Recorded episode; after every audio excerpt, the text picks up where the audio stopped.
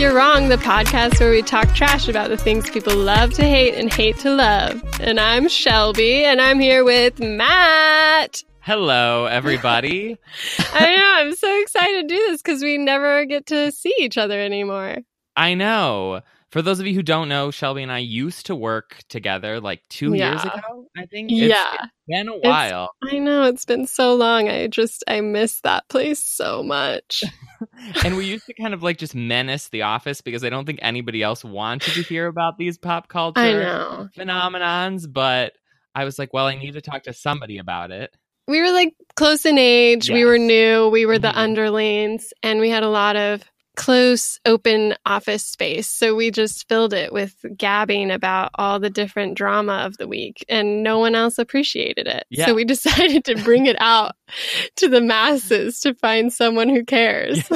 we threatened our coworkers while we were there. We were like, we're going to start a podcast. We're, we're going to do it someday. And yeah, it took two years, but here we are. Yeah. I know. And we're not even in the same state anymore. I know. I'm I'm still in New York where I know. still at the same job. Shelby Yeah. went off and got married and you know, know. living her best life in Texas. I know, vastly different cities, but it's been fun. Yeah. I feel like, you know, it's it's been a good lifestyle change for me. Being married has been I recommended, I guess. We got a dog, so I think it's like a really nice life for me. And I didn't quite I'd miss New York a lot, but I also love having like a closet big enough for me to sit here and record this podcast in, you know? and my room that I live in is probably the same size as yeah. so Yeah. The well. closets here are no joke. They're just people like use them as nurseries. They're so big. So I could say I'm living the high life, but I'm talking to New Yorkers. So Yeah. Well, and then also since you've left New York, you started your own podcast, which is really good. Not this one, a separate one. no, it's true. I found someone who's equally obsessed with Taylor Swift. So we started Swiftish, the Taylor Swift podcast. And that's been going so well that I decided to create a network of podcasts. yeah. And I figured I would just broaden my horizons a little. And instead of just talking Taylor, I can now talk about anything I care about, basically. Yeah. We're making this very um, open ended in the Very in the things that we talk about. Yes. We'll probably be talking mostly about movies because we're both movie obsessed and have uh movie pass. So like free Movie movies all the Pass, do you time. think if we like mention them enough, we'll eventually get sponsored by Movie Pass? And then they'll send out one of those emails to everybody that's like, this podcast's great. You all need to listen. Yes. They'll be like, can you take this survey about this podcast? Would you have listened to this without Movie Pass? No.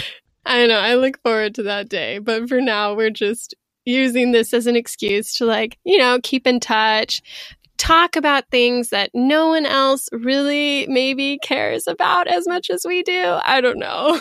I'm sure that there are people who care the same amount, but do they have the same, uh, you know, vigor as we do? Probably not. yeah. I think the, the trouble we got into at work together is that our conversations would get so heated because we rarely agree on anything. Like I was trying to think of a time where we both agreed on something pop culture related and I really couldn't figure I couldn't pick something out. Yeah, we it, there's a lot of ar- arguing, especially since the um the great Taylor Swift Kim Kardashian Yes. whatever thing happened. Oh, those were dark days. Yeah. We're working uh, together, and I am not a Taylor Swift fan, unfortunately. I know.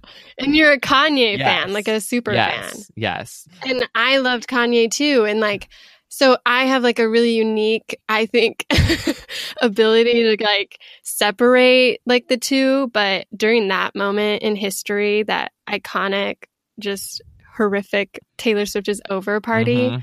I remember leaving the office multiple times and calling my then boyfriend and being like, they just don't get it. Like they're being so hard on her. Uh, that is that's sad. I think a little bit. yeah, well, it's okay because we'll probably get a lot of that on here too. So it Oh, just yeah. shows that we care, you know? Yes. That's what counts. yeah. If you don't have opinions about things, it's like, what's the point? You know? Yeah. You gotta. We're not just coasting through life. We are involved No. in the cultural zeitgeist of No. today. Yes. And the other thing I think that um that really caused issues at the workplace was that we're both so loud. The number of times that I have been like shushed in the office, it's like at least once a week. I know. I know. It was bad. It would be like passive aggressive emails like, Yeah. please remember to keep your voices. a, a couple weeks ago, we had like a big group staff meeting, and the other people at work were like, you know, and some people have like really loud personal conversations in the office, and, and, and we're all like, all we know it's, we you." know it's you. It's nobody else here. It's just Yeah. you. But we're gonna pretend that there's multiple people doing this. that was nice of yeah, them, yeah. you know. very kind. Very Don't point any fingers. Yeah. No, it makes sense that we found ourselves gravitating towards such a vocal and narcissistic format that the podcast offers because I think we have those voices. We we care and it shows, you know. Yeah, it carries over even without the visual of your face just scrunching up really hard, Yeah. getting a little red. Yeah. about it's it's really sad that though and unfortunate that we are doing a podcast because I have like I think probably the world's most annoying voice and accent and so oh no! I'm so I want to apologize to the four listeners that we have right now and just say I'm sorry that you've like seven minutes of me talking. no, it's good. It's distinctive. So let's just like, where are you from? You know, let's get that out of the way. How can people place you? I am from rural Michigan. Um, which if, if if that didn't come across in the voice, um, I'm sorry. Uh, yeah. And I live, you know, I grew up there, lived my like all through high school there. Then I went to rural Pennsylvania for college, where where I picked up another layer of an accent, and then I moved to New York, which is also a city known for its obnoxious accent. So we've really got the trifecta working here. Yeah. well, I have been told I have a weird voice too, so it's okay. I think it's because I grew up in Texas. Like, I lived here till I was nine. And then my family moved to Utah, which has the most horrific accent, I guess you'd call it, where it's just a lot of dropped T's and weird vowel issues. And then I moved back to Texas. So I think I'm just a mess of weird, like mountain and y'all combos. so I think we're just we're just setting people up so that the bar is so low that they'll be impressed that we get through one of these episodes. And unlike most DJs where I feel like you you listen to their voice and think like, oh, that they're like probably very attractive people and then you see them in real life and are kind of disappointed. I feel like we have the opposite effect where they're listening to us and they're like, oh gosh, this person must be a hot mess. yeah. And then I'm actually like a normal person, yeah, you know? So- that is such a it'll be great. positive spin on that. You're right. we are so attractive, and like no one will ever know it really because we just have this podcast. So Yeah. take our word for it. such a loss for the people Yeah. listening that they don't get to see my I face. know. but Uh. I'm excited about this podcast. I think it's been a long time coming. You know, we've spitballed a few different ideas and names and thoughts, and it really just all came together just like this last month or two, basically. Yeah. And so I think, I mean, do you want to kind of run us through like how we want it to go or? Yeah. So it would be a shame if we didn't get to touch on the full litany of strange pop culture news. So we're just going to like start by kind of like going around the horn and just hitting all of the fun topics real briefly. Um, you know, like tell me something I don't know, Shelby, and uh, try to impress me with your pop culture knowledge, I guess. yes, I'm up for the challenge. I feel like this is exactly what we would do every day we got into work. We'd just be like, Did you see this on BuzzFeed? Did you read about this? Did you see what happened here? Did you watch Big Brother Canada? Which the answer is always no. But always yes for me. And actually it's I'm really sad because we're recording this on the season premiere night of Big Brother 20 US and I'm missing it to record this. So Oh, I'm so sorry. That is Wow, that is dedication. And there's only 70 more episodes this summer, so I'm really missing out. Seven zero. Yeah, it's on three nights a week, so you know it's What? a it's a commitment. That is crazy. Are they like live streamed? How do they churn out these episodes so quickly? well, I mean, these people are in a house in California, so you can buy live feeds and just like watch them all day, every day, which is Oh a little gosh. excessive even for me. Um, but then you know they have episodes three nights a week where they you know tell you what is going on and what weird challenges they've done and who's like had a mental breakdown in the house. I find it very entertaining. I know you do. I've heard so much more about Big Brother than I ever wanted to, but that's okay. so, yeah, tell me something I don't know. We'll be able to banter back and forth about things until one of us finally stumps the other. It'll probably be me. Probably. I have a lot of free time at work, so and you know all of the Bachelor, Bachelorette facts, and I don't watch that. yes. So I'm have a- involved in relevant cultural happenings. You know, I stay on top of interesting and cool things people are still talking about instead of just Survivor season 400 or whatever it is. How dare you? How dare you? but no, and then once we settle that debate and figure out who's who's on top for the week, then we go into the main event, the feature presentation, if you will, where we want to pick one thing that's been hot and happening, usually a movie, maybe some sort of album release or a visual album or whatever it Mhm. is. Or I don't know, a TV show, a TV premiere, a show. finale. If we get some awards shows, I'm sure we'll Yes. in on those. The Emmys are coming up, and you know, I'm sure I'll have thoughts. we all will. But I think it'll be great because we'll be able to devote a lot of our time and attention to the major like event everyone needs to know about, everyone's talking about, and everyone should see or care about. And so that's where most of our the meat of our episode will be is this feature presentation about whatever it is we feel like going deep Yes. diving into this week. And then to just kind of wrap up our episode, we're going to do a love it or hate it, where each of us gets to pick one book, TV show, podcast, movie, something that's either new or really old, and just talk about how much we love it or how much we hate it. yeah, I love it.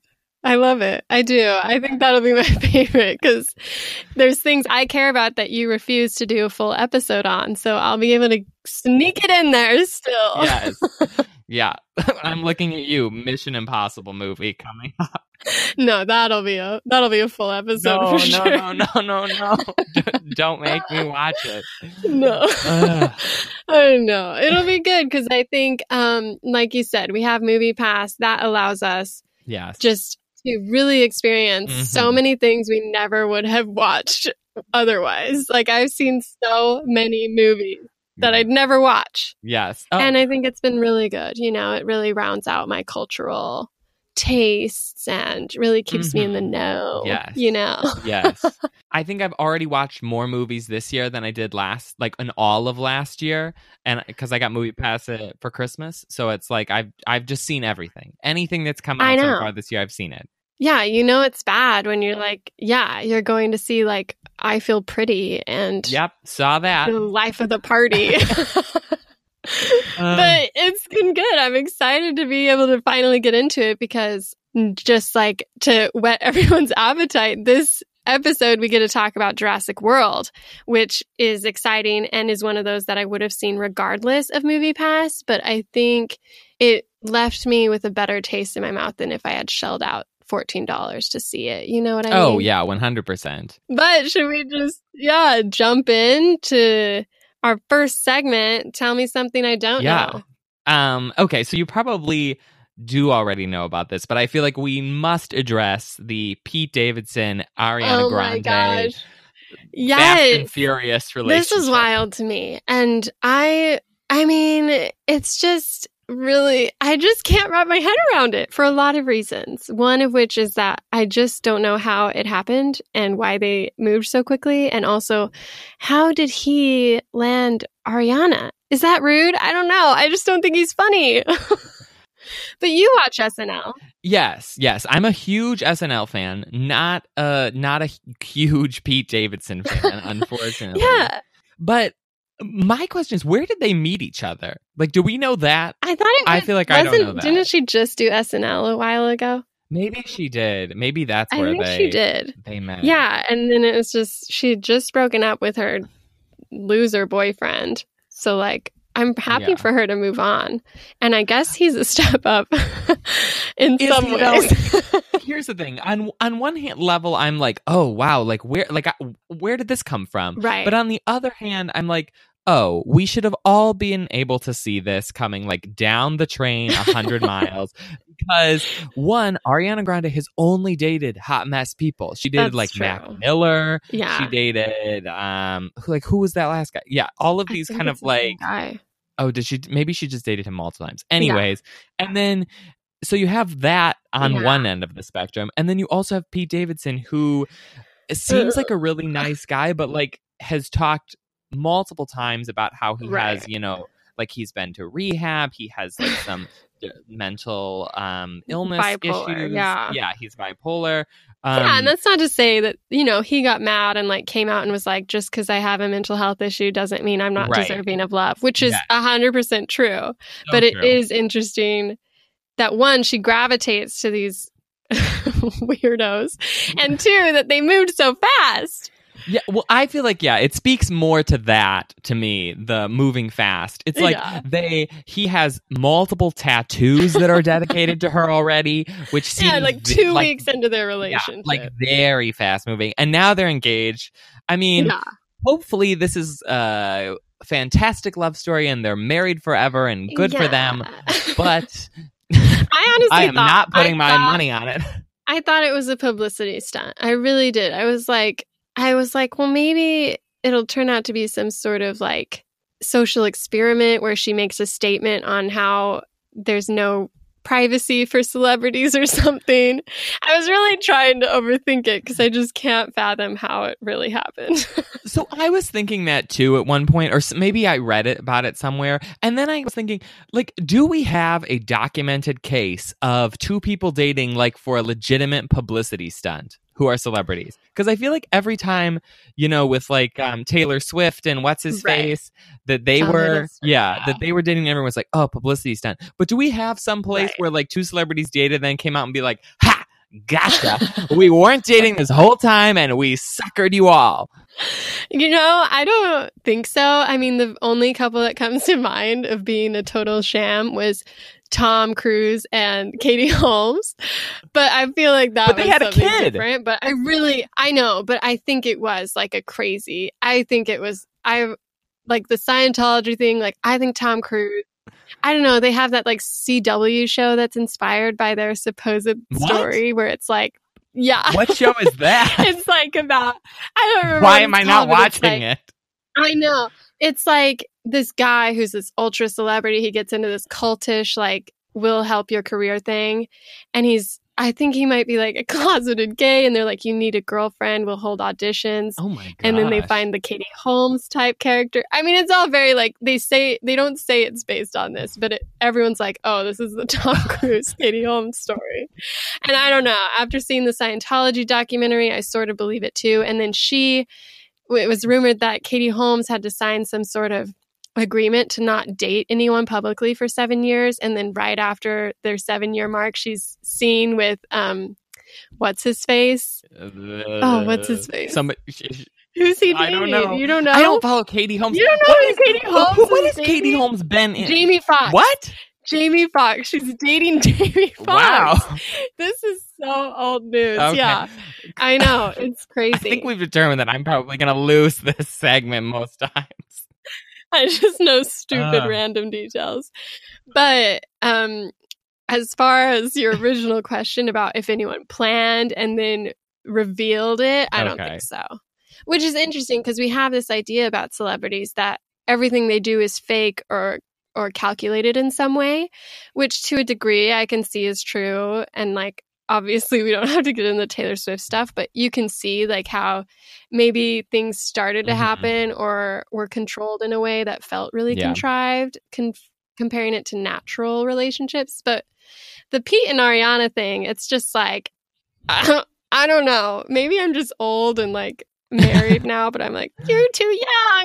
Why are you doing this? I'm also like that, and I'm not married, so yeah, we're just such party Yeah, poopers. I mean, yeah. they're young and in love, and she's making dick jokes on Twitter about it. So, and and millions of dollars. So good for her. yeah.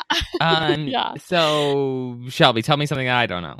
Okay, I think you might know this one, but I was reading the New York Times profile for Kanye. Did you read it? I did not. oh my gosh, I love Kanye interviews so much. I oh, just, oh yeah, they're great. I think this one was really good, honestly. And Kanye admits in this that he wants to be like a child. And so it's like he's aware that he's acting like a three year old most times, like sharing unformed thoughts and like really reacting in the moment without considering repercussions. And I think it was really interesting to read it. And I'd recommend it to you because I don't know why you haven't read it yet, you know? Yeah. No, I mean that's one of the reasons why I have loved Kanye for so long is that there's just like a genuineness about him that I feel like is Mhm. not necessarily present with a lot of other musical artists. Right. It's like what whatever he is feeling, he tells you either through his songs or you know through Twitter or his interviews and it's like it doesn't matter if if he says one thing and then later he goes back and changes his mind like he will tell you that if he's Right. thinking multiple things you know at once and kind of sifting through things he'll say things and then you know kind of try to piece them together later i think it's just a really interesting like method for an artist to use in this world where Mhm. everything is you know like so polished you know like beyonce Yeah. and jay-z come out with this you know album that's like it's like the whole thing is like put together in secret Yeah. it's like you know polished 100 times over and then like presented to us as like this cultural artifact which i am also 100% in on but like i think that there's an uh, a level to kanye that's like nobody else is doing this like honesty thing as well as yeah.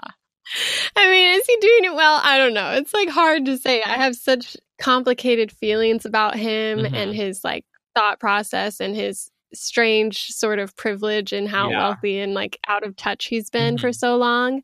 But I think it is like really interesting to see how different he looks and sounds and presents himself like in something more extended like the New York Times piece than when he's just off the cuff and he has a 30 second soundbite Yeah. and it's just like you can't process Kanye in that time frame. You know, Mhm. like he needs time to like ramble yes before he circles around Yes. to his point. yes So I thought it was interesting and it I don't know if it redeemed him from earlier comments for me, but I think it contextualized it in what was a like very engaging piece to read. yeah oh yeah definitely So I would recommend that for sure. Yeah. I will I will 100% check it out. Did you happen to read the Vanity Fair article with Johnny Depp? No, I saw pieces of it though. I just have so little. I'm just like so over Johnny Depp. Like I'm so I just like hate Yeah, him.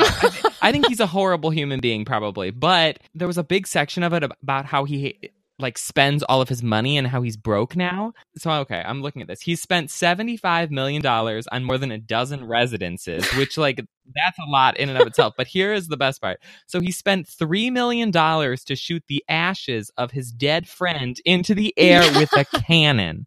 Like where is this cannon and like why does it cost 3 million dollars? And then like in the like response to the article, Johnny Depp was like, "Oh no no no no no! It wasn't three million. It was actually five million dollars for, for the ashes." I cannon." know. I know he's crazy. I think he like spent like millions of dollars on like air travel in one month or Yes, something. yes. This is wild. He's out of control. It's crazy. thousand dollars each month on private air tra- travel, and he also spent seven thousand dollars to buy a couch that's from the set of Keeping Up with the Kardashians. That's a that's a that's a good way to spend your fortune. You know, that's a collector's item. So I can't blame him for that. That's what happens when you have But too no, much money. I think. Well, he doesn't have any money. That's what's wild is he just feels Yeah. so like unapologetic about the fact that he's like in debt. It's like old school almost like these like royals in Europe would just spend money that they didn't have and they'd just be Mhm. like, no biggie. And that's how Johnny Depp's rolling now. I should live a life like that. Whatever. Yeah. He's like, put it on my tab. Yeah. And they just, they do, you know? it's crazy. What a life. Uh, my but I guess he'll be getting money for the next 17 Fantastic Beasts or whatever there are. So maybe he'll dig a, himself out of the hole. But um, I have something I think you won't know. And this has been of interest to me for the last four hours approximately. So have you heard of TanaCon? Uh-uh. This like YouTuber Tana Mongeau or something. She's like this YouTuber. And YouTubers are very fascinating to Oh, me yeah. because it's just like this world I don't fully understand, but and I guess being on a podcast right now, just listening to myself talk, I can't be mad at them, but it's just such a weirdly self indulgent universe to me. and so, anyways, this girl, she's like 20, 21 maybe, and she was banned from VidCon, like the big YouTube convention. And she was so annoyed and bothered by this that one, she put them on blast in like a two hour long YouTube Oh video gosh. that had like millions of hits. Like people sat down and watched this and They were definitely only watching did like five minutes till it gets to that mark where it's like, dang, this counts as a view. And then they were like, eh, nope, I'm out. TLDR. I know. So she was like, they banned me, so you know what? Screw them. I'm going to host my own convention the same weekend. and so she put together this Terracon, TanaCon, and it just was a t- total disaster. And people are like calling it like fire levels, like Fyre festival levels bad because like people showed up and they waited like six hours in line outside of this Marriott hotel or something. And parents ended up calling the cops because their kids were getting oh sunburned. Oh my gosh. And they were like, you need to go check this out. And so they had to shut the whole festival down. And like Tana was like, oh, I'm so sorry. Like 15,000 of you guys showed up without tickets and we were only expecting like 5,000, which sounds like a little fishy to me because I just don't. I don't believe it. Like someone with millions of subscribers, like not anticipating this. So she's just like refused accountability for it and she's being dragged all over social media. And I just spent like all afternoon just watching her videos. I know. I that it worked for her. Like I I watched like 7 videos, I swear. And they're not short. These people talk for like 40 minutes. Oh yeah. Oh yeah. YouTubers like and they talk about like the most random crap. They ha- and they'll have like one catchy thing that they're talking about and they'll like put that as the title and then the whole rest of it is crap. Yeah. Matthew, you have no idea. She posted like this story is so scary. You've been warned. And so I like listened to this 40 minute spiel where she describes having uh what's it called when you when you Twins. have those like sleep you know you sleep but you're like frozen and you're like conscious still but you're Uh, Sleepwalking? what's that called no it's um a night terror. yeah uh, yeah yeah yeah it's something like that it's where you just like you're conscious but your body's frozen and you can't like do anything and so you're sort of like stuck in a and dream so she has that? Yeah so she has that and she was describing That being sounds like, made visited- up to me. she was describing being visited by a demon girl Oh, oh okay. like- yeah. BS. i don't know man it felt real she was No. really into it you gotta get off YouTube, Shelby. This is too much. i'm too far gone i'll probably check in on it tomorrow too oh my gosh. You like I would say that you need to get a hobby, but you already have like eight hobbies. So I know it's a problem. but um, do you have something you think I don't know?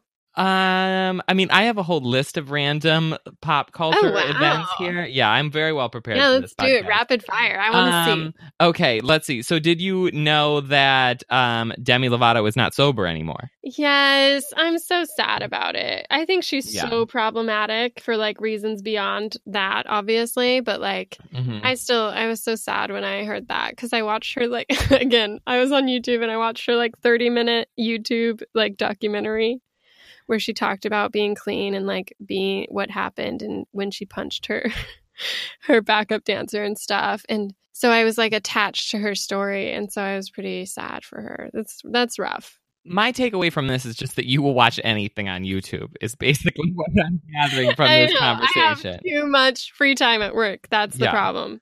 Um, well, I mean, I have lots of other things, but they are not nearly as exciting as the disastrous Tanacon, whatever that is, and the night and the fake night terrors.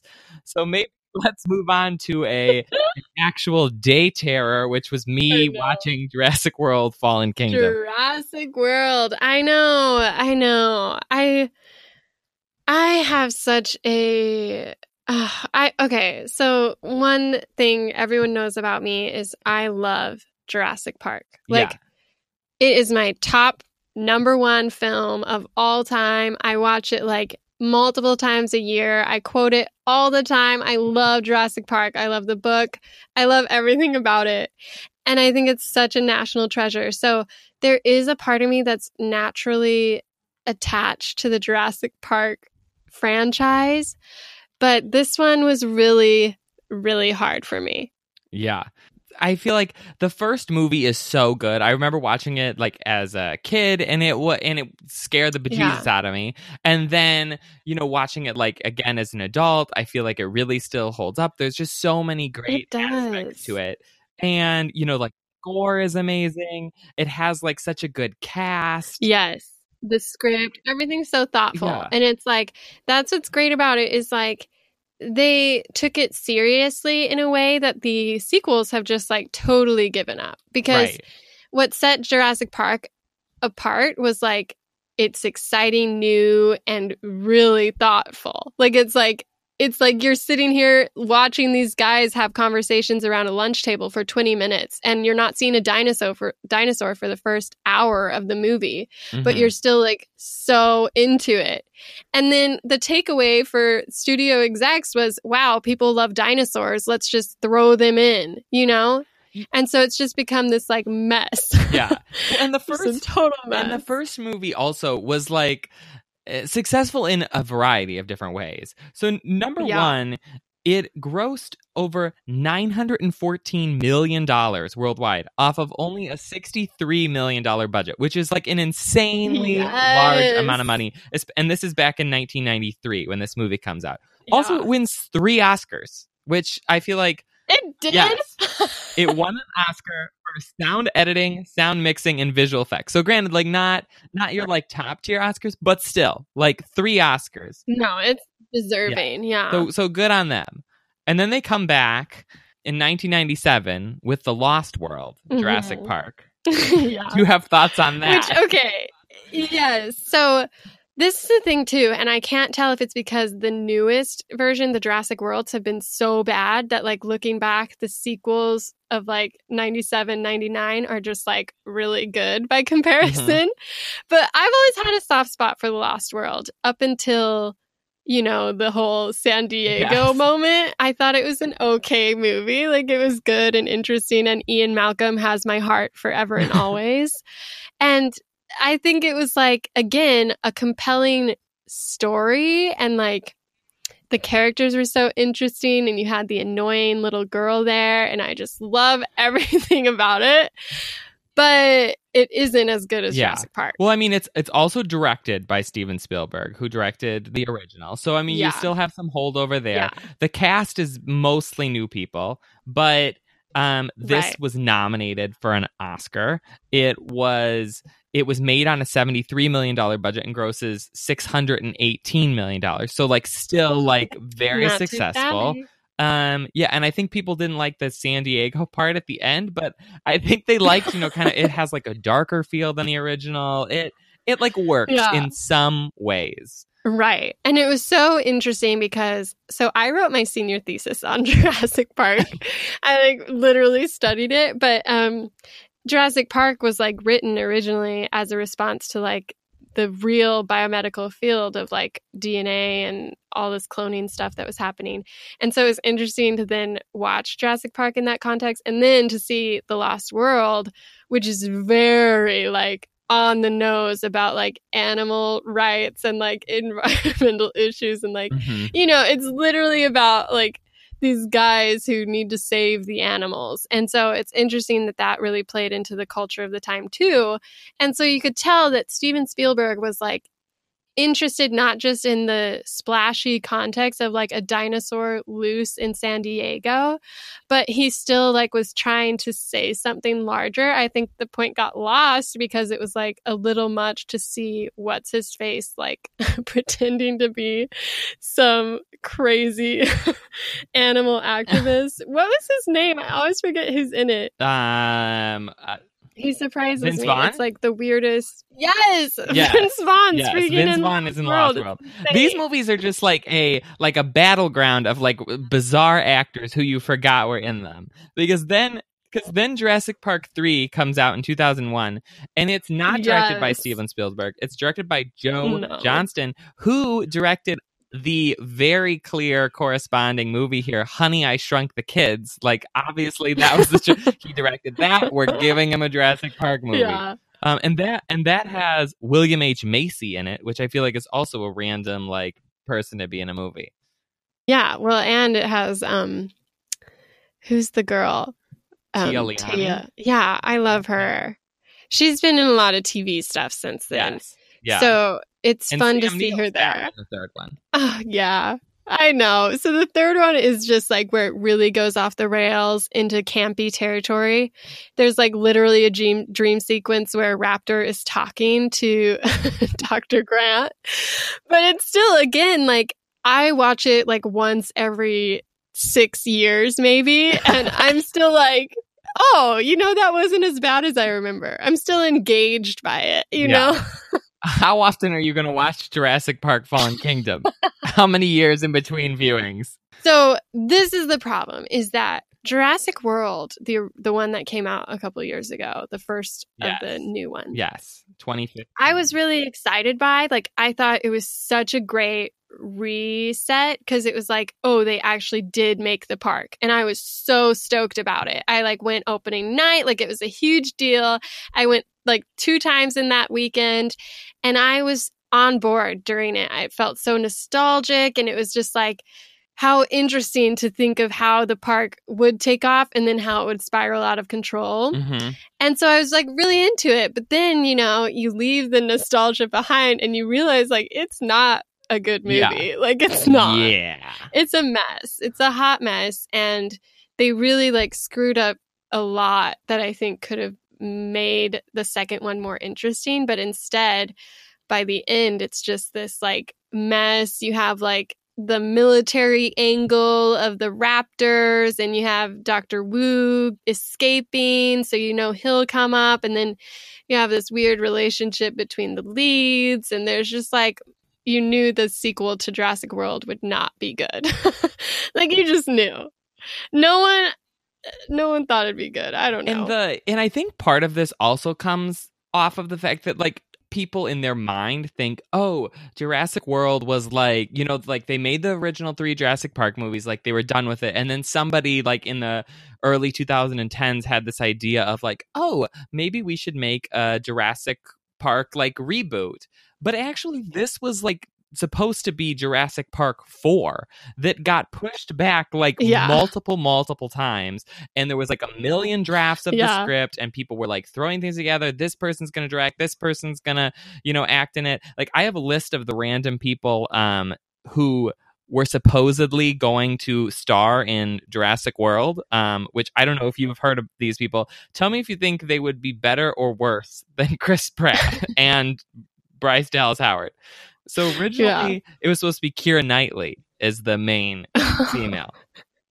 That's crazy. yeah, which seems very odd casting to me. I can't picture it, but maybe. then I think like off of the um, Phantom of the Opera fame, they were going to have J- Emmy Rossum be in it, and then also Jeremy Piven, who was in the Entourage at the time, who I think has been Oh, he's successfully been- Me Too'd since then. yeah, uh, he's on the out. Then Yeah. they were going to get David Boreanaz from Bones to star in it, so that tells you about the time. About the time that decision making process was going on. Then they No, that's sexy. I like it. I liked Bones. I could see that. And then they were like, "Oh, maybe we'll just bring back Laura Dern." So then she was supposed to come back at Yes. one point, but alas, no. Oh, that's too bad. Okay, that's fair. She deserves a happy ending. She got it in the Lo- Jurassic Park 3, you Yeah. know. She has her baby and her family, so it's So good. this so this franchise has been like really a hot mess for like a couple decades now. And we had well, and then they bring in Colin Trevorrow, Oh, yeah. who had done Nothing. nothing. He did he just done this indie film Safety Not Guaranteed, which was like sci-fi, I guess, in a technical term, but it was not big budget. It was not like action. So it was a really interesting directorial choice and I don't I don't know if he he's the reason it doesn't work, but I think he's part of the reason. but miraculously despite the fact that like the movie I think is terrible. Like when me and my sister went and saw it back in theaters whenever that was and we're like Yeah. hate watching it the whole time. Like like it was it was a disaster. Right. but it still made over 1.6 billion dollars. It's the fifth highest grossing movie of all time, Yeah. which is which is like miraculous to me. well, you're a hater, Matthew, but it's like it makes sense because it was a long time coming. It was like nostalgia induced. And it, it was like semi magical to just like go back to the theaters and you sit down and there's just big dinosaurs. And it's like the park actually happened. And it's just that's what was so magical for me was like before they introduced Indominus Rex and like Bryce Dallas Howard started talking and running in heels, it was like the concept was enough to get people excited Yeah. about it. And so it's like an easy buck to make, I think. And that's, they just got so lazy because they realized no one cares about the story anymore. They just want splashy dinosaur scenes. Yeah, yeah, one hundred percent. And I'll say that like I was excited. I had the nostalgia when I went in to see it. It was just like about Yeah. ten minutes into the movie when I was like, oh, maybe this one isn't as good as the original. I But- know. But I was all there for like you know T Rex and the score is going. and that's like the level of nostalgia there, like '90s nostalgia for us millennials, is just you know give it to me like over and over again. so I will potent. Yes, Yeah. yes. like like any remake of anything from the 90s and I will be there. I know. And then it was just like, I don't know why they made the choices they did, namely making the, I guess what was frustrating was the Chris Pratt character. Because like I'm a Chris Pratt fan, and I think he did really well in Guardians of the Galaxy. I think he's so good in it.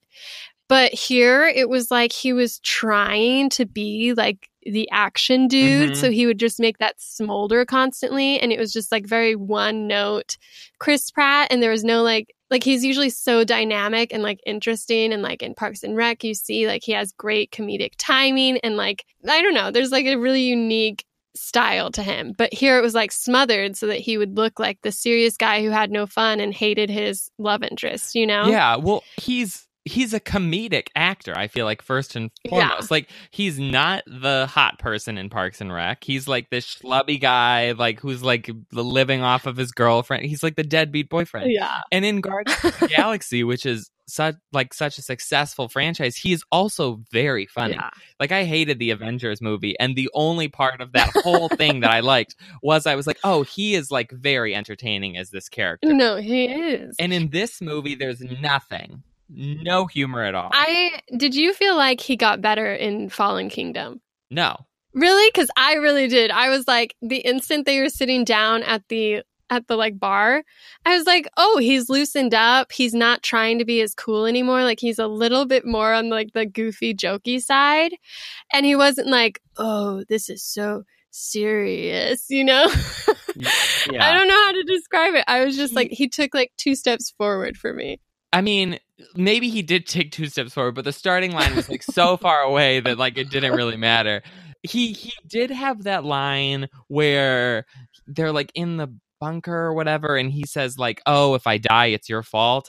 And like, Yeah. I thought, "Oh, this is kind of funny," but yeah, he's got that charm. He got that twinkle in his eye. It was like, oh, he relaxed, is what I felt. hell, that like this movie was not relying on him as the comedic relief. Oh, I know. because I felt like I mean I thought that the best part of this movie, and maybe you will disagree, was the Justice Smith character. He is like the he the nerdy scientist dude? guy. Yeah, like the hacker. No. I thought I was like he the only person in this movie that is entertaining at all. When he was What? gone for the whole middle section, I was like, bring him back. Like everybody else is such dry. Like His like main line was "It's hot."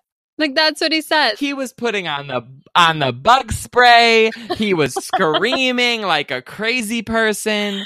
He like yeah, I felt like I felt like he was um like he was the he was the only character in this who I feel like who was interesting or entertaining at all. The I was talking with with my roommate about the movie after I saw it and I said it w- this movie felt to me like someone watched Jurassic World and they were like okay you have 10 minutes to come up with the script for what you think the next movie is going to be.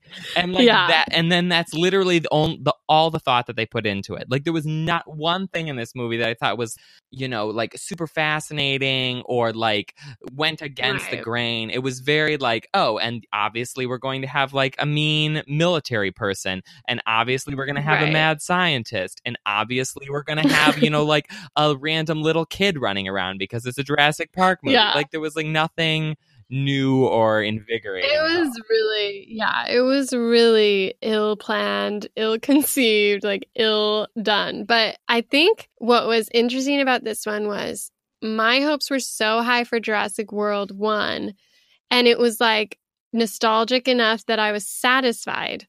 But Fallen Kingdom just like destroyed my hope completely, Mm. even before I saw the movie, because their marketing situation was the worst I've seen in recent years. Like it just, it was bonkers. I hated it. Oh my gosh. I can't even like start talking about it without shaking because it was a mess. Like, first of all, the thing that bothered me the most, and I'm going to rant about this, was that they had a trailer to announce their trailer. And then they teased the trailer for the trailer for the trailer.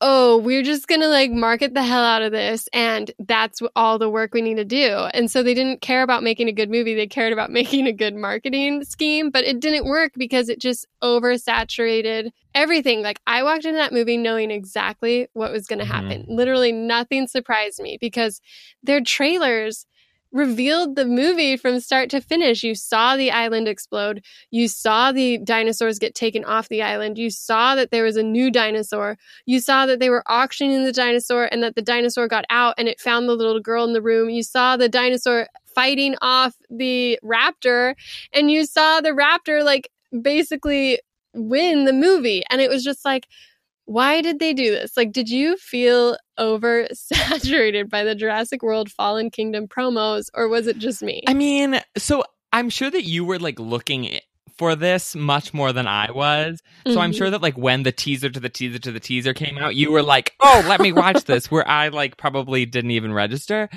I'll say this. So like I guess maybe let's kind of just talk through the movie like you know from start to finish but i feel like this is- was a really hard movie to sell people on because the first Yeah. act of the movie is all about oh all of these dinosaurs are on the island where there's a volcano and all of the dinosaurs are going to die so you have this Yeah. like really sort of like depressing beginning to the movie where I know. like okay we can save some of these dinosaurs but like only a couple the rest are gonna die and the big And here's the thing they're all females. They can't breed. They're going to die off within a generation. Like, why is the state, why is the US Senate getting involved on like a single, like, happy 20 years for these dinosaurs? Like, that's immediately my first thought was like, what are you guys saving? Like, they're to die in 10 to 15 years or however long dinosaurs live, you know? i mean i have no idea if they were boys or girls or whatever but my that's like a whole but thing. my thought was like well just make some more like you clearly like right. They yeah, like you have all the formulas so I don't understand why you're so upset. But it's like the first, like I remember watching the tra the I I don't know which version of the teaser or the trailer or the whatever it was that I there were a watched, but where you know they're like running down the hill, which I feel like is the scene we've seen a million times. Right. There's like smoke and lava, and they all and they're in that little bubble Mhm. car thing, and it goes in the water, and you see these like huge dinosaurs like swimming, but you know that they're gonna drown because they can't swim because they weigh so much. And I just remember watching that trailer Yeah. and thinking like. Oh my gosh, I feel so bad for these dinosaurs. Like like this is not a trailer that makes me like excited to go see a movie because it looks so sad. And really, I, that's the first like hour of the movie is this plot line. And so if you're Yeah. not going to sell the movie off of that, then you have to start picking things from the second half of the movie. If you and at that point it's like, well then what part of the movie is not in the trailer because you're pulling things from like near the end. Yeah, no, it was like it was just such a bad story. And like it is true. Like it's just like first of all, this total bastardization of the lost world. I mean, it's literally the same storyline. And it's just done in such a way that it makes the lost world look like the best film ever made. Because the Fallen Kingdom, you're right, it's like it's such a mess to begin with. You have this like ill-conceived like plan of some unknown person stealing a bone from a dinosaur in the water. And so Yeah. it's like why is that their method? They open the gate even though they have a helicopter. And they open the gate, they go in, they don't close the gate. They open it, they go in, they go down to the bottom of the floor, they saw off this like bone, let it float to the top instead of like carrying it themselves or whatever they could have done. And then you have ground people on the you have people on the ground who like pick up this this bone. It's just like a mess. And then Yeah. the guy is like on an island full of dinosaurs and people start yelling at him and he's like what are you yelling why are you yelling at me it's like well dude like figure it out you know it was just like i felt nothing watching him die because i thought he deserved it you know like that's how dumb he was i was like I actually liked the opening only because I was like, oh, clearly all of these people are getting eaten. like, like let's just wait. Like when he's like, is there a dinosaur behind me? Oh, oh no, it's me run. I was like, yes, get him, eat him. And then the fact that what he's like hanging off of the helicopter and he gets eaten by that giant fish. no, that was a great that was a great moment I was like, I don't know what what is going on here, but this is like the level of carnage that I am excited for. Yeah, but it was just getting started because it kept that carnage kept coming and it came hard. You know, it was like Well, it did, but it didn't because we start with that scene, but then we move into this very bizarre opening where we have Jeff Goldblum in like his smallest film role ever, like basically just doing a monologue at a desk. And then we yeah, very strange scene where Bryce Dallas Howard is like uh like a political lobbyist or something and she's like calling people and it's like save the dinosaurs and she has this line where she's like do you want your kids to watch the dinosaurs go again like do you want this on And it your worked. shoulders and the senator's like you have my support right. But it's also like it's like the Senate hearing is happening right then. So who is she calling and what are they going to do? Like I did not understand the timeline of this film or how did she this like this girl, this woman who caused an insane level of disaster. They were like, "Oh, 900 million in damages was spent on Yes. these people." And it's like she's she has to be like cast out. Like she's did a horrible job at her job. Like yeah. she should be she should be like serving Starbucks, you know? Yeah. She shouldn't be like having some cool loft like lobbying experience where she has people working for her. And I was just very confused by that character change because in the first one, she's very like ambivalent about dinosaurs Yes. and she's like, I don't care, whatever. And like I get that by the end she's sort of like, yeah, she's sort of like, wow, dinosaurs are cool, but it seems very strange for her to suddenly be like teary-eyed at the idea of these dinosaurs that again are going to die because they can't reproduce, that she's now sad that they're going to die a few years sooner than people Ah. thought. I know it's such a it, it it makes no sense. And then you move into this next section where it's like she gets the call and she goes to this old man's house and I'm sitting there watching like okay, I've seen the original. I haven't seen two and three in a while. Like, is that like who is this old guy? Is he like was he somebody else in another movie and now he's No. old? I was like, is this supposed to be like the Sam Neill character? But I just can't remember. Like, I had no idea who this was, and I spent the whole movie trying to No, I figure it out. It was so confusing. Like, do you know who it is? Yeah, and they were like, "No, no, he's nobody. They just made him up. They Oh. just whipped him up out of thin air. He has no context in the like canon of Jurassic Park. Like he's just this totally random character." And it was so dumb to watch their exchange because it just felt again so like forced and contrived and she's all like oh yes the dinosaurs are so magical we have to save them and it's just like well why first of all? Because it was a business and it was like And you can make new ones. yeah they're not like important to the ecosystem or something.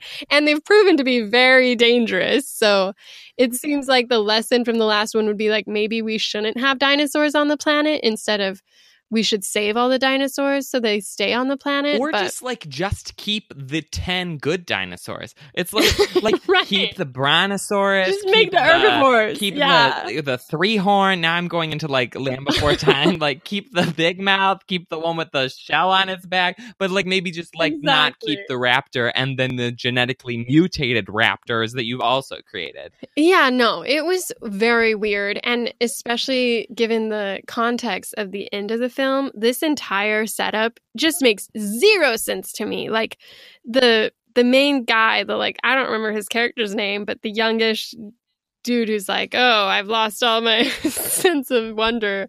He's like, I have to send you on this mission to save the dinosaurs. And then Oh, it turns yeah, out to like be business guy yeah.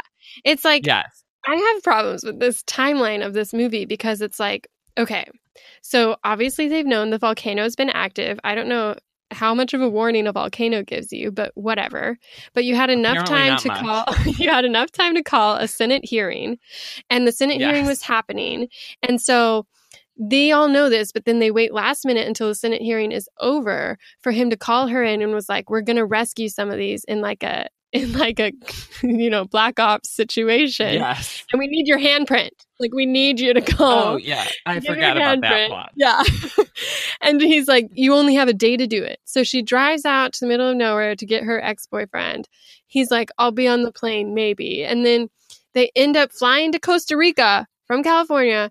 Getting there, there's already an operation going down where half the dinosaurs are already caught. And then they they go in and they get the they get her handprint so that they can find so they can turn on this tracker for the raptor that he's like once you won't be able to track them very well because the they know you from a mile away. So what they actually needed was just Chris Pratt's character because he went out and was able to approach the dinosaur without needing the tracker so much. right But for some reason, they all have to be on this. And then it's just like, I just am so confused because the volcano goes off almost immediately upon their arriving. And it's like, why did you wait till the last minute if this was an Right. illegal operation, anyways? Yeah. Well, you figure out that the whole thing is basically just a runaround to get the raptor because they have Yeah. all the rest of the dinosaurs. They just need the raptor. And apparently, the raptor can smell you from 100 miles away. So they need Chris Pratt in order to save the raptor. However, when they get to the raptor, or when Chris Pratt gets to Blue, the raptor, everybody else sneaks up on the raptor and shoots him anyway. So he doesn't have that good of a sense of smell. Yeah. I think at this point, That's true. though we move into really the only section of the movie that I thought was interesting, which is this Oh, like kind of like volcano um set piece that they have going on at the end of act 1 where like one there's not very many volcano movies so i think that that like premise is just interesting in and of it. itself yeah Yeah. and then you also have, I think, this really like poignant moment of these dinosaurs that are running for their lives, that are, you know, that they're going to die, but they're trying to like escape. I know. It did make me more sad than I thought it would. There was like an emotional, like, oomph to it that they did not use correctly in the movie at all, but it was very beautiful. And I think, especially, there's this scene where once all of the human characters have like escaped the island, they're all on this boat and the boat is driving away. they're looking back Yeah. at the dock and the whole island is in flame and it's smoky and you see this like silhouette of a like a brontosaurus like the the beautiful like long neck dinosaur like kind of like Yeah. flailing around in the flames and like dying and i was just like so moved at that part. I was like this is such a beautiful shot. The music because it's michael it's michael giacchino from lost who's doing the, the score. It's like the Yes. music's so good. Like this is just a gorgeous like scene and they could have done so much with it and instead we move on to a weird bull riding the sleeping t- t-rex scene No, that's what was so crazy. Is like clearly this movie cares most about the dinosaurs. Like that's what they focus on. It's the interesting shots. It's like the idea that these dinosaurs exist and they make messes and they're dinosaurs. But it was weird, like how tonally different that was from the rest of the film. Because to me, it was so jarring that it was almost like, like my my I went with my husband and some friends and they all laughed during that part and I was sort of like, "Oh, the poor animals" cuz I'm just like, you know, I'm a weepy like Yeah. dog lover and I just get weird about animals dying, sue me. But so it like worked on me, but then I was like, "Wait, why are they wasting like this they're really milking this one scene and they care about it so much. You can tell that he just wanted to have this Yes. shot. You know, he was like this is what we need in this movie. He almost built it all around it. He was like, How do we get here? And so it just felt sort of like, Well, why didn't you put that much Right. thought into the rest of the movie? Because it's just a disaster. Like, it's just a mess. Yeah and we move so then we move into this section of the movie where they're kind of like in transport They're on the boat. yeah, Yeah. they're on a boat they're like in a car on a boat for some reason or the raptor is like hemorrhaging blood so they need to get a blood transfusion from the tyrannosaurus rex to save Yeah. the raptor so bryce dallas howard has to like get up on top of a sleeping t-rex and like tr- like Yeah. shove this like um I don't know, like valve in its neck to try to, Yeah. like siphon the blood off, and th- Yeah. there's a whole shenanigans around that. well, again, you can tell that that's what these people cared about. That's what the director, the writer, whoever was like, how funny would it be if she ends up riding the T Rex? So they're just like, oh, let's stick that in somewhere. Yeah. We can make it all fit. Mhm. And so it turns into this jigsaw puzzle, like where they're just like, I want this visual, I want this moment, I want this. And they try to make it work. Like I uh, was reading this interview with the director, or maybe it was a podcast or something, but he was talking about how he wanted to make a haunted house film with dinosaurs. And it's like, well, you spent two hour, like an hour and a half before you got to the house. So it's just like, you clearly just were trying to fill the gaps in a way that did not work. And it really showed. Yeah. Because it was just like, there were these little vignettes of moments where it's like you have the island, you have the boat, which, by the way, the best part of the boat was this doctor lady pulling out the bullet and just being like, she'll be fine. Yeah. And it's like, well, actually, I think you still have a lot of repairing to do if she's hemorrhaging and like you'll have to sew her up, you know? Like, what does this signify really? But Uh, that's me being nitpicky. no, no, no. Yes, the the whole movie is just riddled with these inconsistencies. just like you're just like wait what you're like what because at the same time you're realizing that the the main guy is actually bad and that he's he's lied to his rich like i don't know what their relationship is his boss that he lives with and takes care of Right. his daughter with and it's like you find out that they've actually planned this whole thing so that they can sell the dinosaurs to get quote unquote seed funding to develop a military weapon called the Indoraptor, which is just the dumbest the name. whole like business mechanics of this movie are very confusing. Yeah, you have Oh like, my gosh, I this know. older man who is played by James Cromwell, who is like in charge of the Jurassic World, but then there's like a younger guy who's actually running the operation, but then there's like a business person. There, there's it's so confusing. And there's also like this they've hired like a mercenary who's in charge of getting the Yeah. dinosaurs off the island, who they initially Who's obsessed with Yeah. teeth. He needs his teeth for his necklace. It'll come up later, Yeah, kids. He's obsessed with these teeth. And also, he is one of those actors who only plays bad guys in movies. So the moment he shows up and he's like, I'm a friendly, uh, you know, neighborhood army person, you're like, no, you're the bad guy. Like, we know this because you've only played the bad guy in movies. Right, I know. And it was just like they introduced this idea that they I was under the impression, which I knew was wrong because I saw the trailer, but that they needed to create the dinosaur by getting the money that they would make from selling the other dinosaurs. Am I wrong? Like that's what they said. Is he's like the guy's like, "Oh, a million dollars is like a bad Tuesday for me." And he's like, "Well, what about a hundred million?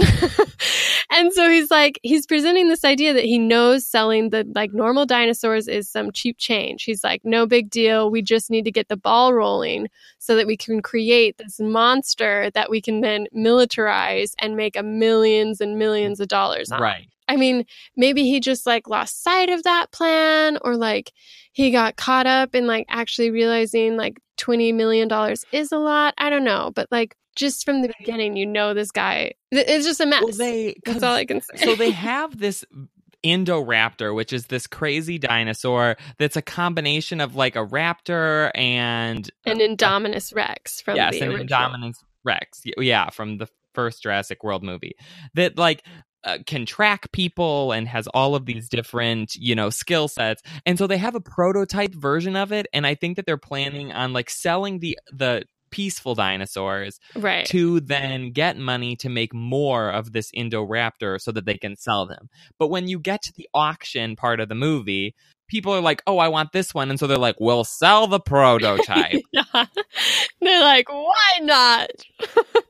Which is really dumb because, like the um, I, Henry Wu, who Doctor Wu points out, he's like, wait, then other people will be able to copy our work, and he's like, I don't care. It's twenty Yeah. million dollars. yes. Yes. it's just like very short-sighted on their part and it doesn't it doesn't make sense why they like brought him out it just it all is just i hate it it was just very i spent the whole movie laughing i really did it was to everyone else in the theater but i couldn't help myself But before we even get to the auction part, there's this whole plot line involving the elderly man who lives in this house, who is Yeah. like on bed rest, but who has a random granddaughter running Yeah. around. And this is this was by far my least favorite part of the movie was this whole plot involving the granddaughter. So there have been kids in all of the other Jurassic Park movies, so you like know that they're going to have to try to shoehorn a child into this some way, shape, or form. But it ends up being this granddaughter who lives at the mansion where this auction is going to take place, and she is like running around the house free range. Like one, there has never been a house that has had more like dumb waiters and secret tunnels and vents. They're, they're like she's getting around yeah all over the place. But she realizes what the business man downstairs is going to do with these dinosaurs and sell them. So she goes up and tells her elderly grandfather. And then the elderly grandfather confronts his business partner, who then just like murders him on the spot. so I know, dark, dark and twisted. It was really just again so lazy. It's like you have the trappings here to be interesting, but it was just like haphazard. It's like, oh, we have to get to the next point really fast, so we'll just brush over this. Like it's like there was no attention to detail. There was no like emotion that you got on the island watching the dinosaur die for like five minutes. You're just looking at the silhouette. Mhm. Like they clearly cared about that. And then here you're like rushing from from point A to point B in like such a way that you don't even care that this guy just straight up smothered an old man to death. Like you can't you have no time to because it's on to like the next crazy brainless Yes. scheme. And as the as the old man is being smothered, Bryce Dallas Howard and Chris Pratt are like being locked in a dinosaur dungeon in the basement with the other dinosaurs. And Chris Pratt uses like one of the skull-headed dinosaurs who's like in the cage next door to help them like break out. He keeps like whistling or snapping his fingers, and this dinosaur is like bra- like busting in the wall. It would work. That's a real life plan. That's that's quick on your feet thinking, you know. And I loved that part in the like when they're in prison because it's like meant to be the emotional crux of these characters' journey. Because Oh, I was was it? reading, yes, I was reading like an interview with Bryce Dallas Howard, and she's like, "Well, in the first one, you really see like my character really realize like she has to come to terms with like her relationship to these creatures and here in this movie it's like suddenly all on chris pratt and i was like huh that's interesting and i realized what i think they were trying to do was give him some sort of crisis of faith where he felt responsible for this mishap and like his relationship with blue he's like why Mhm. did I think this was a good idea? And like, did I change the course of history by like doing something so unnatural? And all these men are now going to like profit from this in a military fashion, which is like, yeah, Chris, you were hired by like a business to train dinosaurs to respond to humans. Like, what did you expect, man? And it's like, so in this, in this prison cell, he's like, oh, it's my fault. Like, I'm bad. And Bryce Dallas Howard is like, no, like, these dinosaurs, like Blue's so lucky to have you, basically. and that's like his motivation to like carry onward, you know, it's like he's like, okay, yeah, I have to do this for Blue, basically. I have to like stop this from happening. I have to like take responsibility and like save the dinosaurs. Which he does. And I was just like, yeah. and so it's just like, again, there was no like care given to these characters so that we didn't end up caring about them. I had no attachment to anyone in this Oh, yeah. film, Oh, including the little girl. It was just like, especially the little girl. yeah, I was like, please kill her off, and they didn't. they didn't. But- Yeah, Yeah. I was wishing. I mean, like you know, they're not going to kill the kid, which is part of the annoying reason of having a kid in a movie. It's like, oh, well, Right. they can't die, so it makes it less interesting. But so, so they do escape the prison cell, and Chris Yeah. Pratt lets loose this like bone-headed dinosaur into the room where the auction is going on. Yeah, which was a bad idea because he knew the Indoraptor was there. He knew he had to stop the Indoraptor. He decides mass chaos is like the best way to do that, I guess.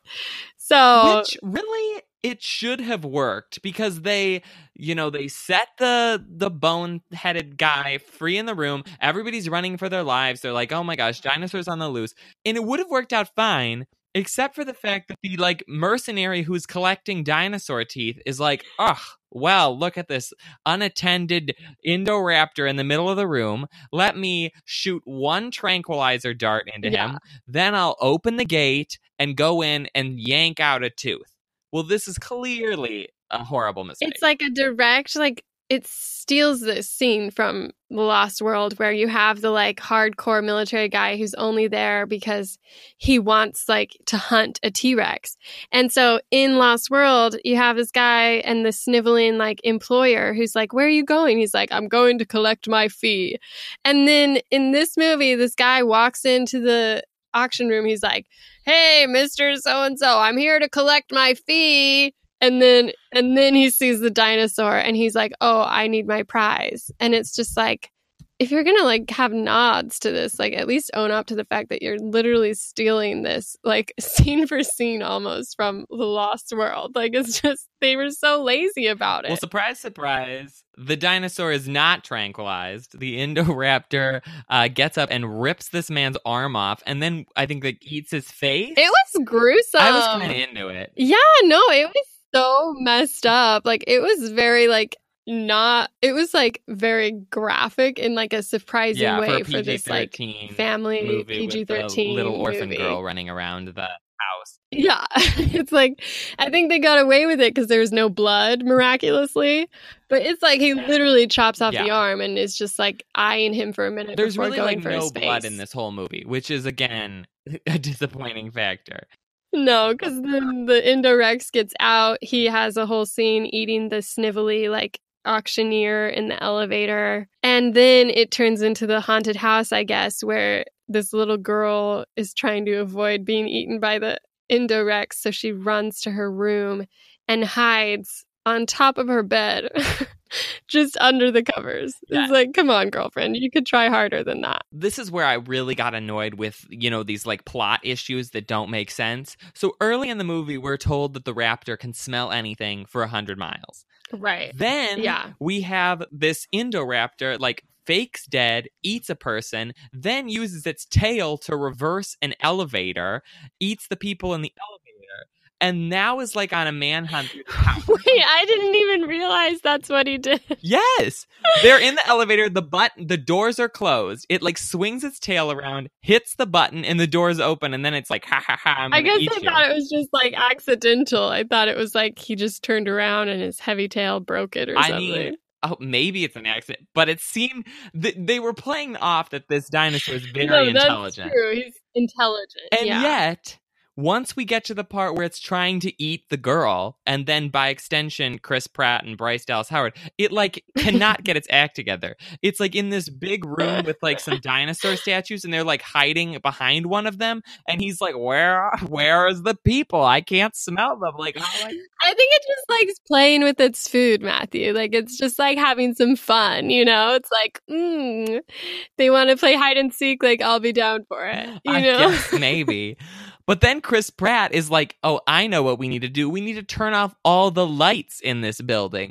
So he like I has, know that was has them cut the power, and I'm like, "We have not heard that this dinosaur has like really good eyesight. Like, why are we cutting off the? And you can't see with the lights off. So like, this makes literally no sense whatsoever." Again, it was because they wanted the visual of turning on the lights and having the Yes. dinosaur be right there. Oh, That's like all they cared about was these splashy moments of like intense, like interesting shots. But it's like it's no longer interesting because they just show their hand so much that you know that's exactly what they're doing and you just feel used. I was just like, this is boring. Like you're not even trying. and the wor- and the world's like most convenient angsty shot comes when the dinosaur the indoraptor chases them all up onto the roof they're on like this glass like greenhouse conservatory they're on the top like Yeah. the every the glass is cracking finally the blue chris pratt's pet raptor attacks the indoraptor Yeah. and like breaks it through the ceiling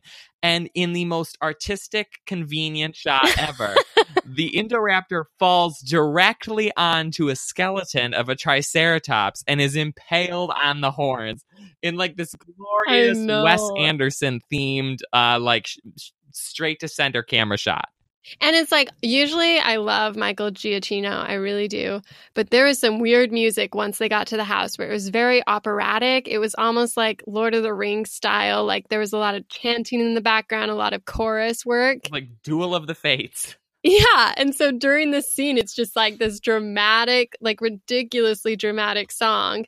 And you're just like, I can't tell if they're leaning into the camp or they're just like so unaware by now. They're they're just like, whatever, you know? Yes. And this should have been the climax of the movie, where we have the the crazy dinosaur chases them through the house, dies in this dramatic fashion. But it is not. Because there is this bizarre subplot where there is like in the holding area of the basement where these dinosaurs are, there's like for some reason or another a gas leak. And it's Yeah. like going to kill the dinosaurs if they don't open the garage door and let them escape into the wild. Let them free into the Northern California hills. Yeah. It was really dumb because that's where you had to have the side characters come back. And it's so funny to me that they just like happened to like like what was their plan, you know? Were they going to look for Chris Pratt and Bryce Dallas Howard? Were they like they need to get this second opinion on what to do or were they trying to escape and then they were like, "Oh, do you guys want to see what we were up to for this part of the film?"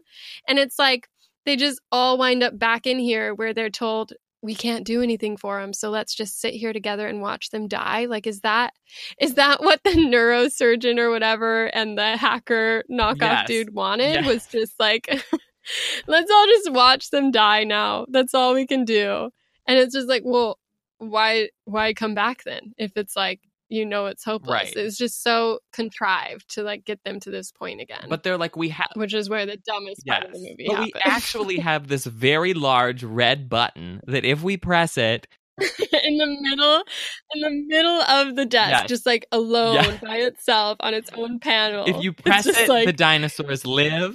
If you don't press it, the dinosaurs die. yeah. And finally, yeah it's like deal or no Yeah. deal finally, Bryce Dallas Howard has like smartened up enough in this movie that she's like, oh, we can actually make more dinosaurs and like we really don't have that many left so maybe let's just let these ones die but in the twist of all twists, uh, M. Night Shyamalan style, it turns out that who we thought was the granddaughter was actually the cloned daughter. Not only are the dinosaurs cloned, but the daughter is cloned. Dun Yeah. dun dun. That was my favorite. That was my favorite part of the movie was they were standing. I don't remember why they were standing off. Like there was this standoff between Chris Pratt and then the evil dude who was selling all the dinosaurs, and he sees the young girl with them, and he's like, "Oh, what? You're gonna take care of her now? You don't know everything about her." And it's like, why is this mm. relevant right now? Like, is there a different way to take care of cloned Yeah. children? Like, is there a special like diet they need? Like, what is this? why is this gonna like derail them from saving the child like i don't know what his plan was but he gives this monologue where he admits that this man's daughter died young and so he was obsessed with cloning her and that's why hammond and him split ways and he's cloned her a few times now which is sort of weird and that's all you get that's like the whole that's it and then it's like that's a weird twist. And again, it's just like lazy because it's not fully explored and it doesn't mean anything to this story until the very end when she finds this red button and she presses it with possibly the stupidest line of all time where she's like, I had to. They're just like me. and it's like, um, no, Becky, they're like carnivorous dinosaurs that are going to wreak havoc on this world. Yep. But she felt it in her little schoolgirl So heart. they're run out the dinosaurs all out the garage door, and she's just left there standing with this button. But but like the frustrating thing I felt like about this moment in particular, and I wrote this down. It, it was in a review from The Verge. Brian Bishop wrote Uh-uh. wrote an article for them, and he says, like its pres- predecessor, Fallen Kingdom is overstuffed with ethical conundrums and not sophisticated enough to fully engage with them.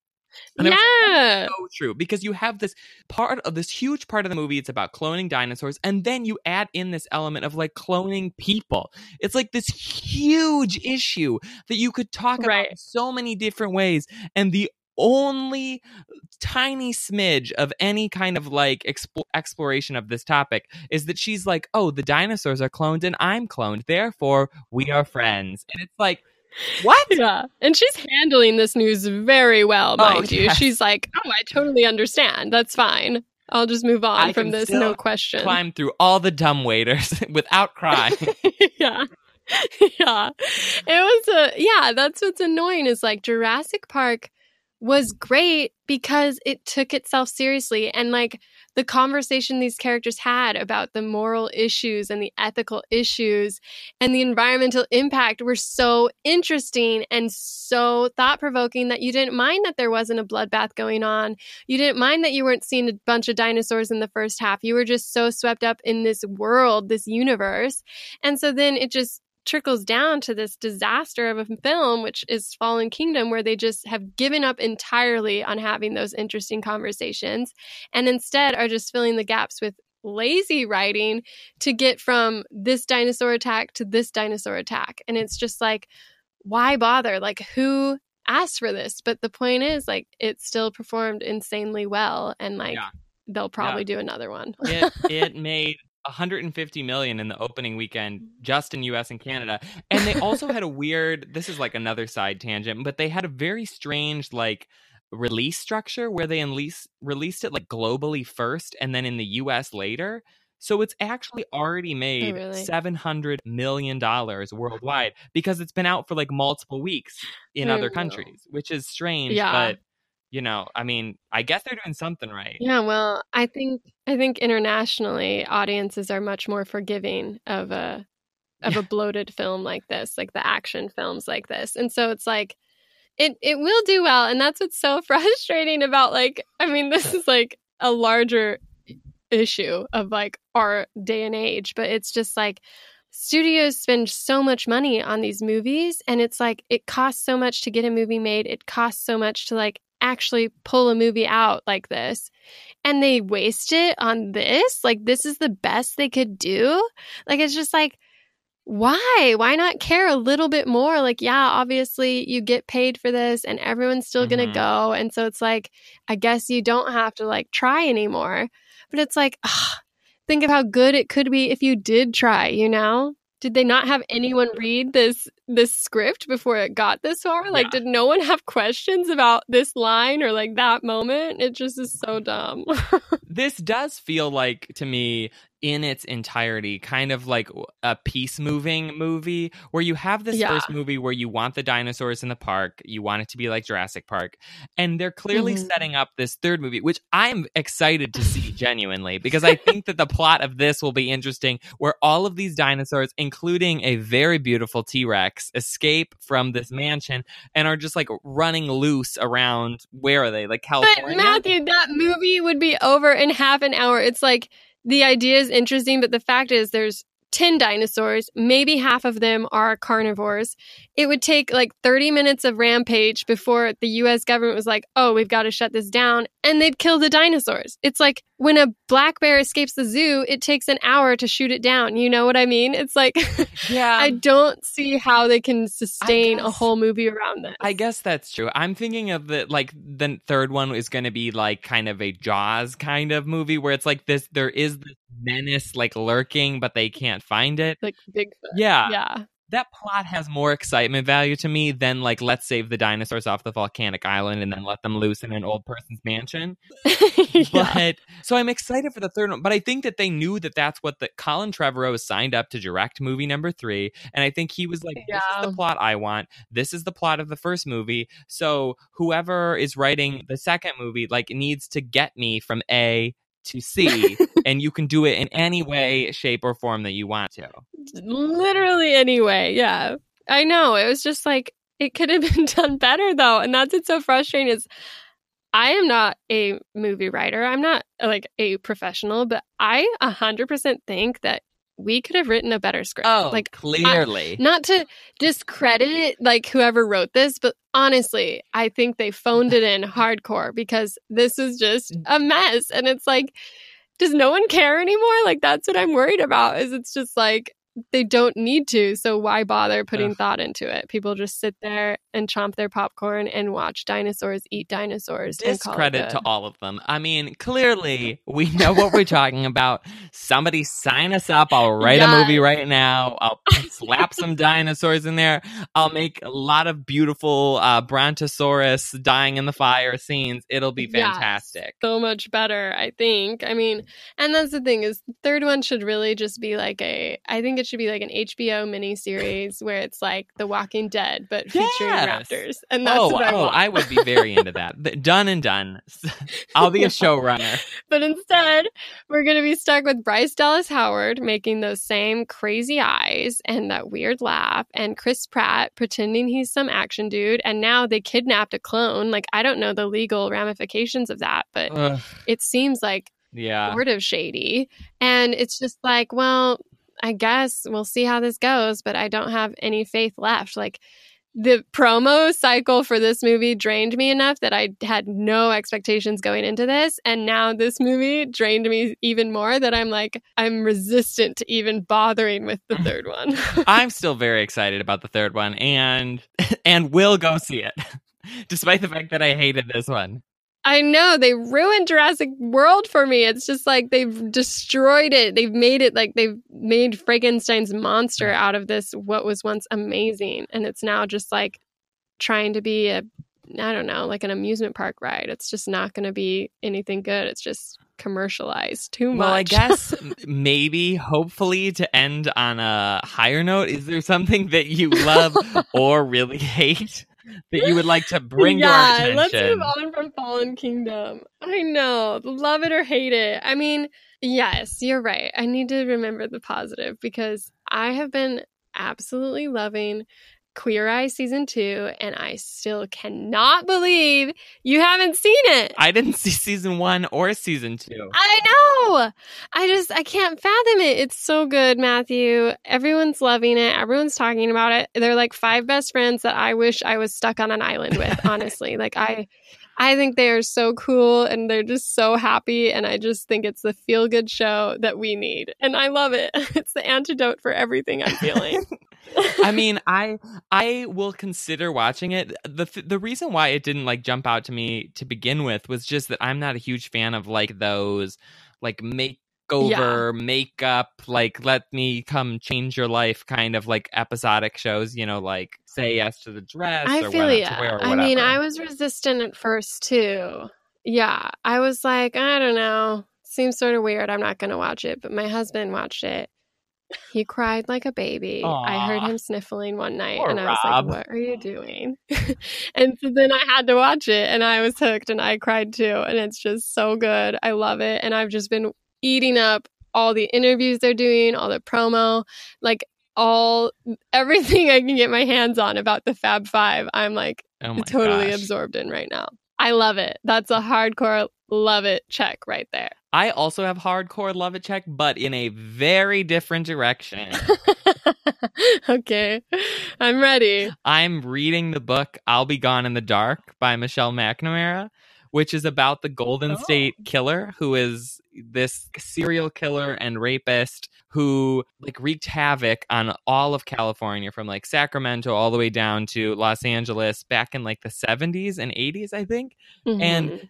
This book is terrifying. Like I'm not someone who Oh, who gets scared easily and I like could not sleep one night because I was like, "Oh my gosh, this man is going to like show up in my apartment, like shine a flashlight in my eyes and murder me like right here." The yeah. the book is just so gripping and terrifying and scary, but the writing is so um it's so engaging and so beautiful and it's really not just the story of the serial killer but it's the story of the author's obsessive search for the serial killer and she Yeah. actually died in the process of writing the book I know. really sad Yeah. and this is published after um, she passed away obviously they finished it based on her notes but it's like to to read this story you know kind of from like her perspective and how like badly she wants to help catch this person and how she's like sifting through all the clues it's just like a really interesting look into a, the mind of a person Yes, you'll have to send me a copy. That sounds good. I mean, it sounds dark and depressing, but